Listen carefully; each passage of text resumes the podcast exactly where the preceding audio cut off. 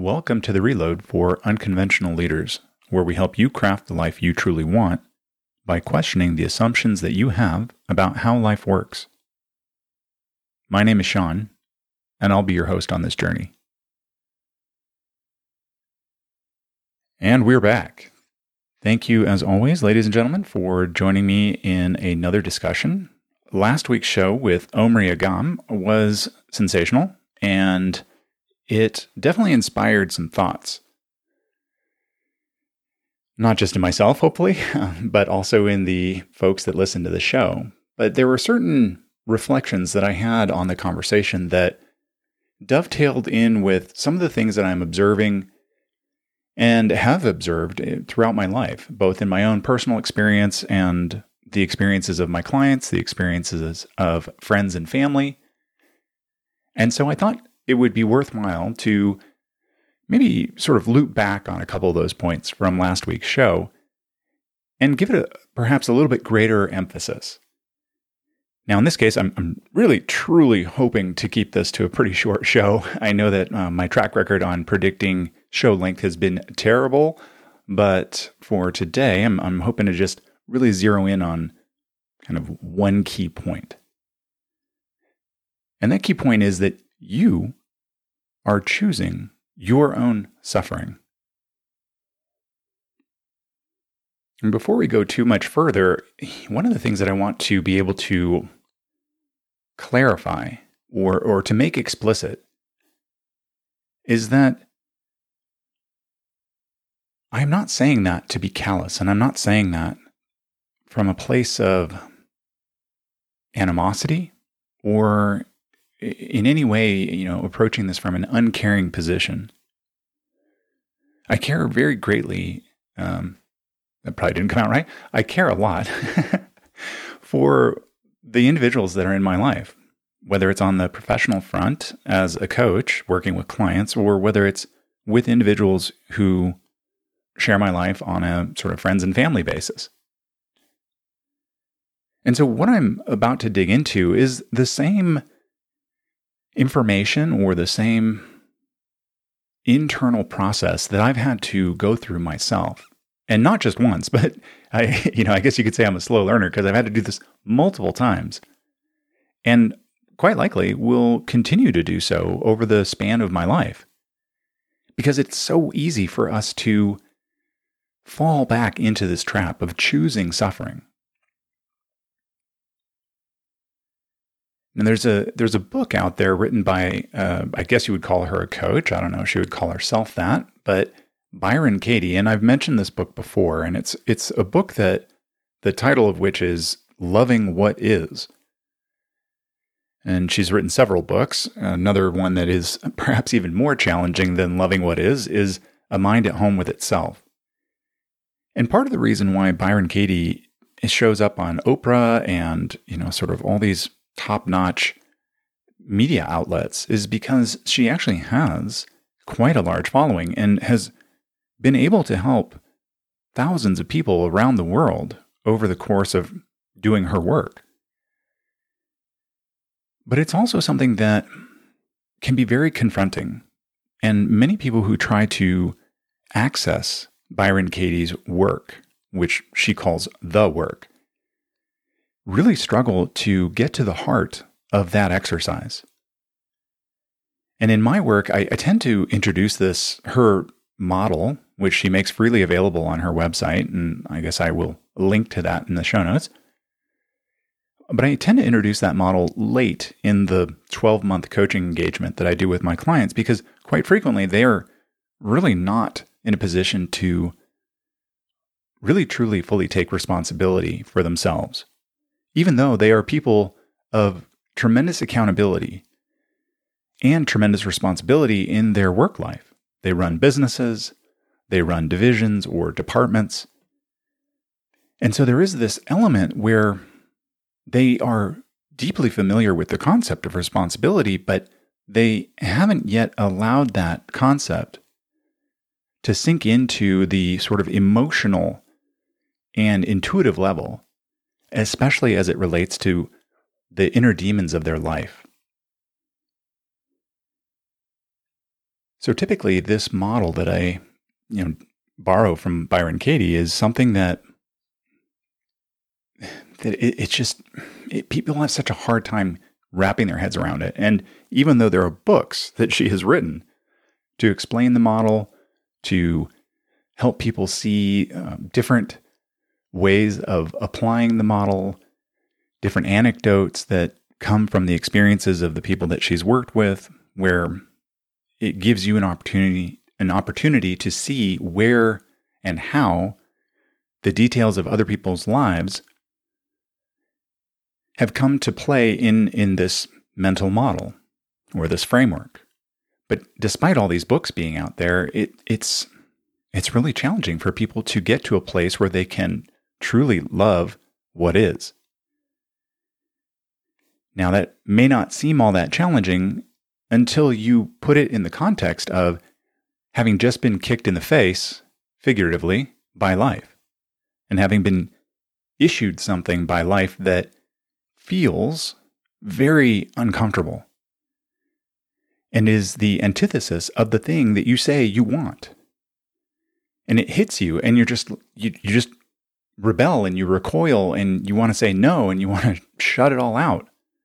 And you want to blame anybody but yourself for the way things are. And so oftentimes I try to reach a place of accepting what is and perhaps that's a cop out, perhaps that's punting down the road. But again, it, we have to kind of meet ourselves. And as a coach, I have to meet my clients where they are. And quite frequently, loving what is is simply too much. It's, it's too inaccessible. But one of the things that Omri was saying in last week's episode was this idea that we can recognize that life happens for us. And that that actually requires you choosing. So, where do we introduce suffering? We introduce suffering when we resist what is.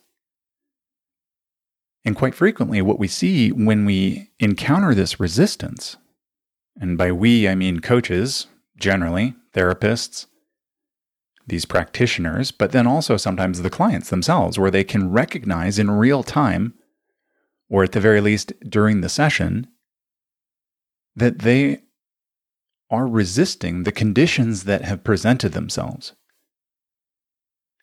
And it's in that resistance where the circumstances don't match what we had previously envisioned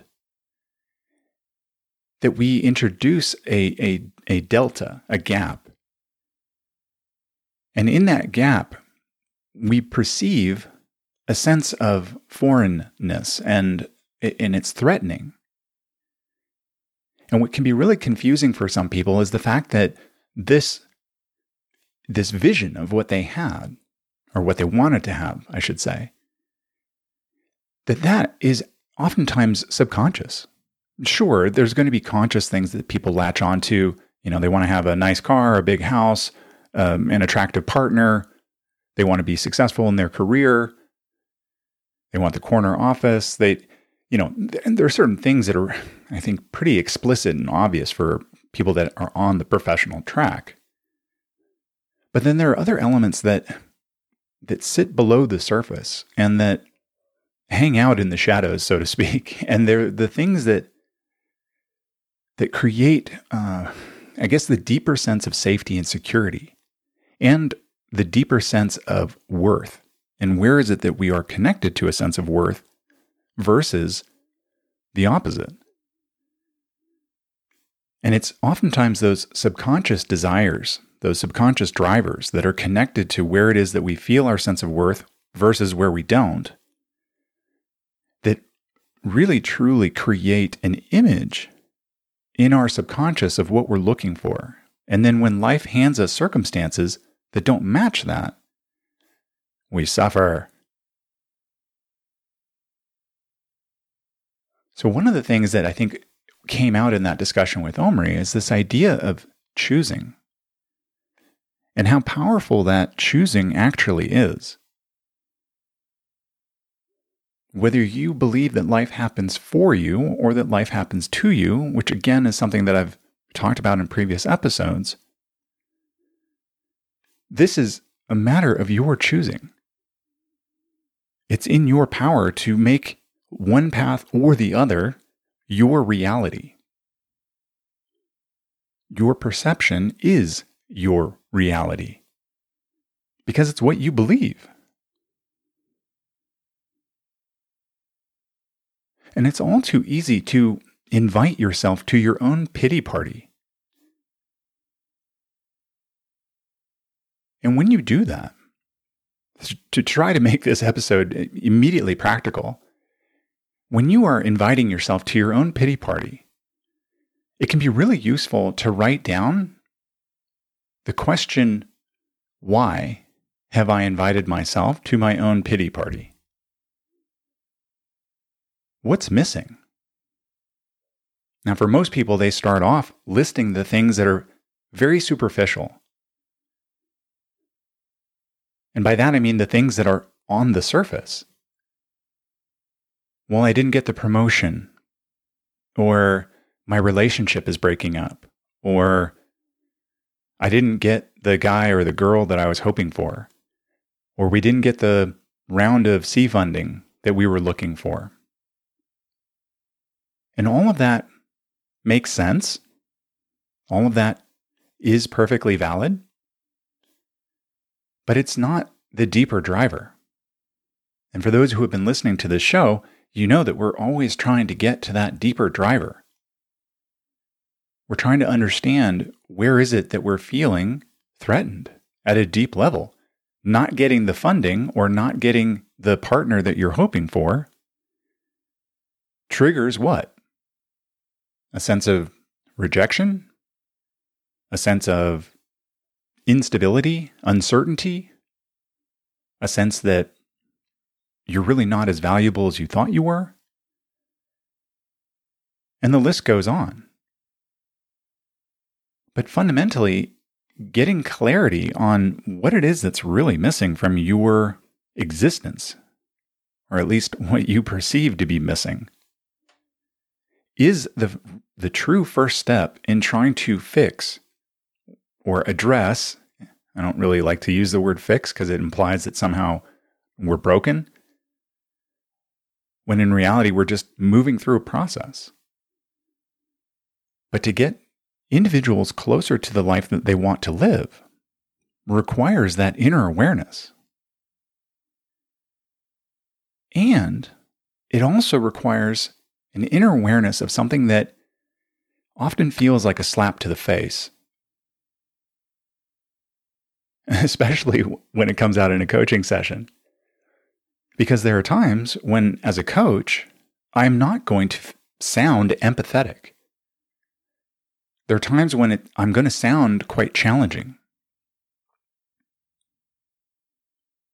Because it's the challenge, it's being called out that will sometimes help somebody wake up and recognize their own strength, their own power to make their life better, but that it requires them to bite down. Because the simple reality is life is not concerned with making you feel good. And all too frequently, humans, myself included, want to feel good. And it makes sense. It makes sense that we want to have this experience that just somehow inherently feels good. Yeah, we wake up, we feel like we slept all right, or we slept good. and the day seems like it's got many wonderful things in store for us. And it feels like life is smiling on us. Life doesn't give a shit. Now, I do believe that life happens for me, but I have no illusions that life is trying to make me feel good. There are all kinds of lessons that I've had to learn over the course of my life and that I've watched my clients have to learn as well that are very painful And oftentimes we amplify that pain by choosing suffering because we don't allow ourselves to accept what is. That we had a vision of what we were hoping for, and now we are nowhere near that vision. But the beauty of being able to identify these moments in life where the vision of what we had in mind is so far away from what we perceive to be the reality is that it creates a red flag. And that red flag allows us to interrogate ourselves. Where is it that perhaps our perception is off? And we actually are closer to the vision that we had than we were originally thinking. And this frequently plays out when people believe themselves to be powerless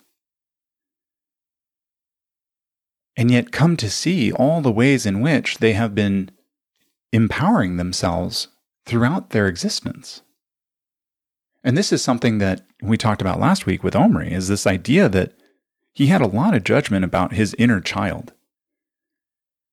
Specifically because of the ways he felt that when he was an actual child, that he wasn't showing up with strength, that he wasn't showing up with power,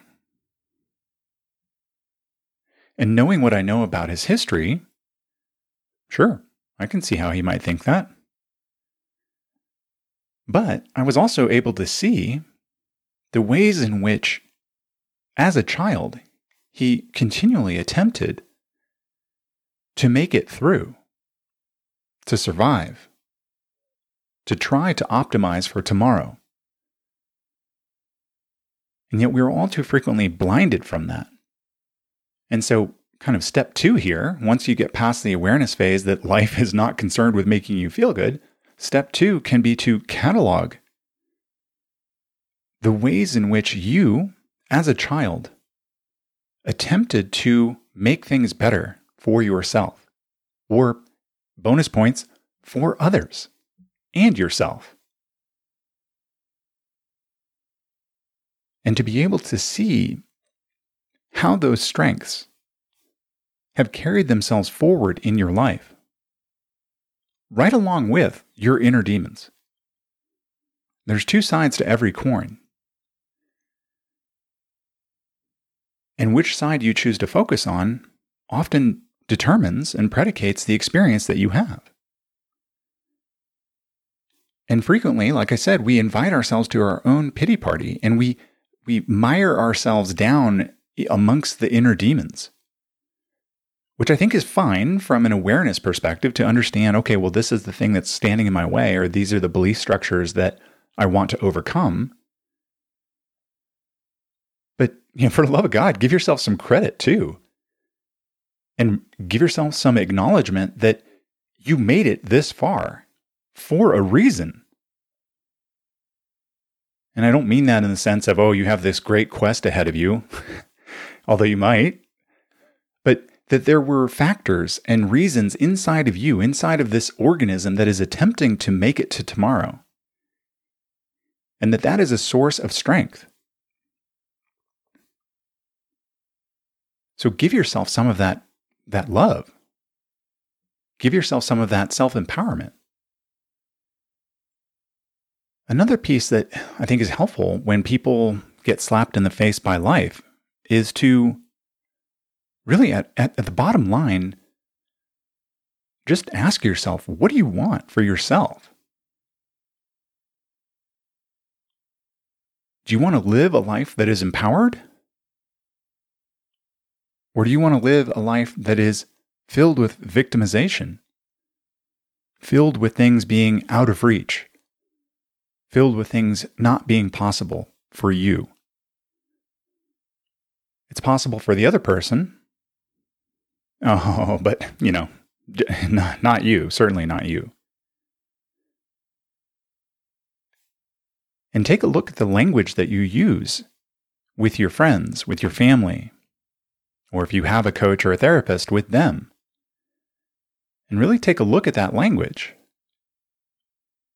Is it getting you closer to the life that you want to have? And if it's not, what do you want instead? When you look at how life is not matching the vision that you have for yourself, and you think about the ways in which your lack of acceptance of what is keeps holding you back, try to write out, and this is part three, I suppose, write out what would be possible if you were to just accept the conditions that you find yourself in. Now, whether that's a relationship that's flaming out, whether that's a business that's self destructing, whether that's losing someone to COVID 19 or some other cause. There's all kinds of things that can cause injury. And they are what you are facing. And I really wish that you weren't. And I say that not just as a coach, but also as somebody that has gone through a great deal of loss and who has suffered a great deal of injury. And someone who has actually many times over chosen suffering with the way that I was thinking about things and the wording that I used with myself and others. And it's okay to ask for help. It's okay to want to receive nurturing and care from others. You don't have to go it alone. But somewhere in here, you get to access your own power. The power of choosing that at the end of the day, you want something better for yourself. and that you actually can bring yourself to accept what is so that you can get to a place of closure and you can begin to really focus on building that better tomorrow that is more aligned with who you are and what you really want out of this life. Because it's all too short, even for those who live to a hundred years, it is still all too short. We have such tremendous capacity to be able to experience wondrous things. These things inside of us called emotions, and how they come out when we observe that epic sunset or when we feel the touch of a loved one, or when we stand on top of a mountain or some other wonderful view. And we get to take in this tremendous landscape in front of us. We can be so inspired by beauty, what we see, what we hear. All of that is out there. But at the end of the day, you have to choose it. And you have to figure out how it is that you want to choose life over suffering. So I think I did it today. Um, this might be a record in terms of keeping things short and to the point. I really do hope you take these words to heart. And I hope that these words help you even though they may seem callous or they may seem uncaring. They're not. But oftentimes, the things that make us better don't necessarily make us feel good in the moment. And I absolutely want the best for you. So if you have been enjoying the show, go ahead and hit that subscribe button or share it with people that you know. people you feel would benefit from this, people who might be facing a tough spot. Until next time, take care of each other.